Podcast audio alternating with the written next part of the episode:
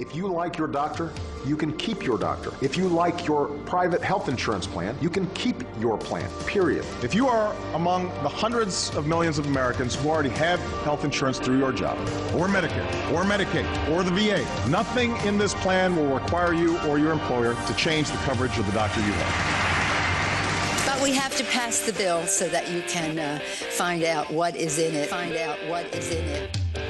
This is America's Healthcare Challenge on the Mighty 1290 KOIL, the Mighty1290KOIL.com, and the Mighty 1290 KOIL mobile app.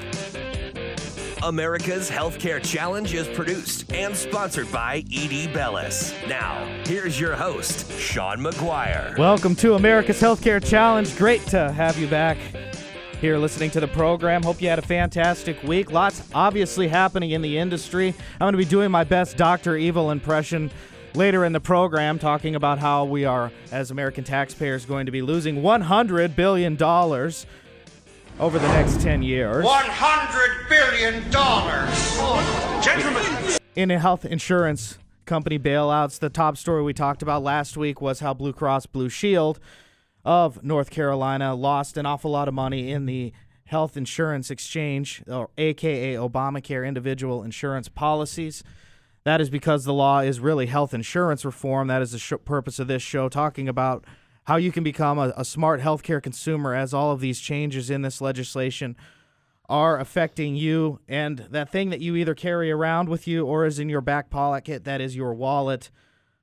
As deductibles continue to rise, many, many Americans are put in difficult situations. And so, if you ever have any questions, on how to navigate this maze 402 342 1290 or 1 800 577 1290 if you'd ever like to join the conversation.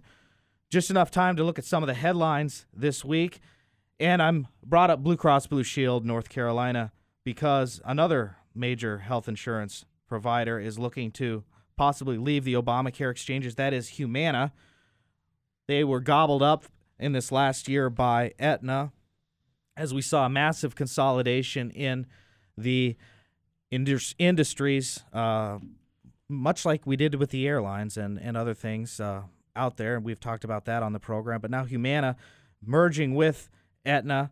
I think Aetna liked them because Humana has a strong presence in the Medicare supplemental business. And with 10,000 Americans every day joining Medicare, I think that's where they were looking to grow their business because they're obviously losing a lot of money. And according to a Forbes article. I encourage you to check out the Edie Bellis Twitter page because we have this article and other things that you can can uh, see. Next up is an interesting thing happening in California. They're more aggressive than others across the country uh, in in how uh, aggressive their state government gets, but. Uh, covered California, which is the uh, health insurance exchange in California, uh, is getting a little bit of a makeover, California style, according uh, to the latest article in kplu.org, which is an interesting resource. And they're talking about how, as I mentioned earlier, deductibles are high all across the country. Well, they are instituting some uh, controls and, and uh, limiting some of the uh, out of pocket costs. They are using the uh, economy of scale because Covered, California is an awful lot of people. California itself is one of the largest economies in the world. I don't think people, many people realize that. And they're using that to uh, negotiate uh, better deals for their consumers. Will we see other states follow suit? Something we're going to have to keep our eyes on. Next up, uh, a chart that caught my attention, which is um, interesting because it shows the rising health insurance premiums and those of families and how that is compared – uh, to our per capita GDP as a country. And we know that in 2009 we had quite the downtick, and then it started to come back up and level off. But you know what didn't go down was health healthcare costs and health insurance premiums, and this continues to still be an issue that is catching everybody's attention. One more resource uh, for you uh, to consider that is healthreformexplained.com. And yours truly is going to be putting an article on there later today, which is avoiding March Madness. Uh, my alma mater's got a big game this evening. I hope all of my Creighton friends out there will still be friends with me after Marquette wins tonight. I, I hope that happens, Alan. That's going to Hey, be hey, hey. interesting. Uh, if it doesn't, especially if people listen to the podcast, which if you are, thanks for for doing it. But uh, Alan, it's going to be uh, a- an interesting battle there. But uh, what was some of the things that caught your attention this week? Because I'm still really fascinated by this reinsurance um, issue and why I've been talking about this for over two years now.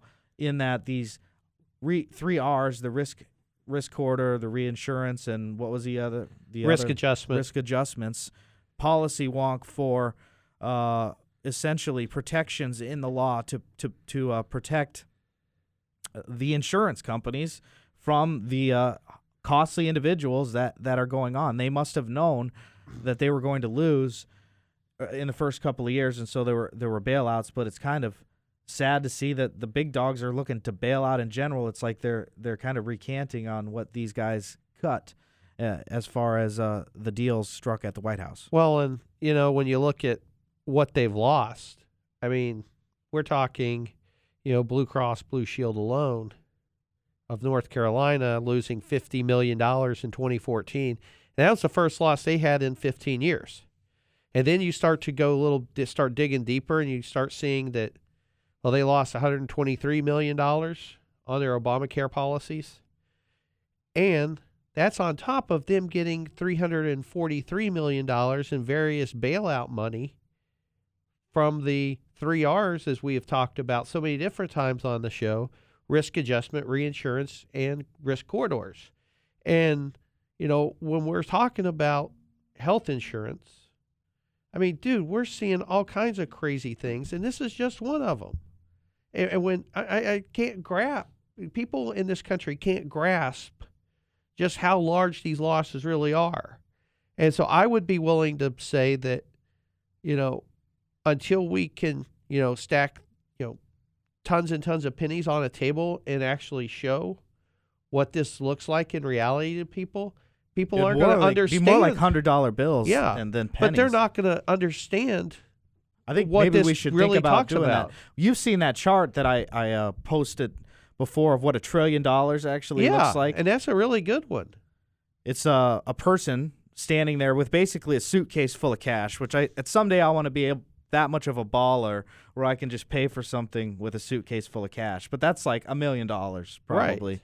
And then it shows a su- suitcase full of cash stacked, you know, all the way across a pallet, and that's like a hundred million dollars. Yeah. And then and then it and goes on and goes on, and then it basically shows what a trillion dollars looks like, and it's this man is just a little blurb on the map, and it's just pallets and pallets of hundred dollar bills. Right. And you know, when we're talking about you know, our national debt being 18 trillion dollars, who in their right mind can actually grasp how big that really is or how much money that really is because you know, most of us see, you know, a $100 bill, we see our paycheck, you know, maybe see, you know, life insurance payment or whatever. A lot of us haven't seen more than say $20,000 in cash. And so, uh, what does a trillion dollars look like? I, I, there is no one person who could tell you exactly what it looks like. And so, for the common everyday American, I, for them to be able to figure that out, they don't have any clue. First of all, I don't think the common everyday American really cares. I think they might know that there's a problem, but they're just trying to ignore it. But there is a major problem when the fact that Once it hits their daggum pocketbook, then they'll figure it out. But that's not until they actually figure it out. Right. Which are going to be happening here in 2017. I'm just going to call it right now. And we're going to see major premium increases or uh, severe, less uh, severely um, diminished choice, I guess I would say, because there's going to be less carry. Well, we've been talking about it for the last three years, and ch- when you start raising the deductibles through the roof like they have been for crying out loud, hello, of course you're going to have diminished choice because there ain't anybody who can afford it. So that's why the show's called America's Healthcare Challenge. If you'd like to join the conversation anytime, by the way, I promise the rest of the show will not be this uh, stark. Uh, but but we wanted to, uh, I guess, sound the alarm. But you know Um, what? We're fired up. We are because um, not this segment, but the one after, we're going to be playing uh, a fun little uh, game. We found a uh, hashtag inside the uh, Beltway that went viral called Health Policy Valentines, and they are a riot. And uh, we're going to share some of those with you. But my main story is up next. This is America's Healthcare Challenge. Check out our Facebook page.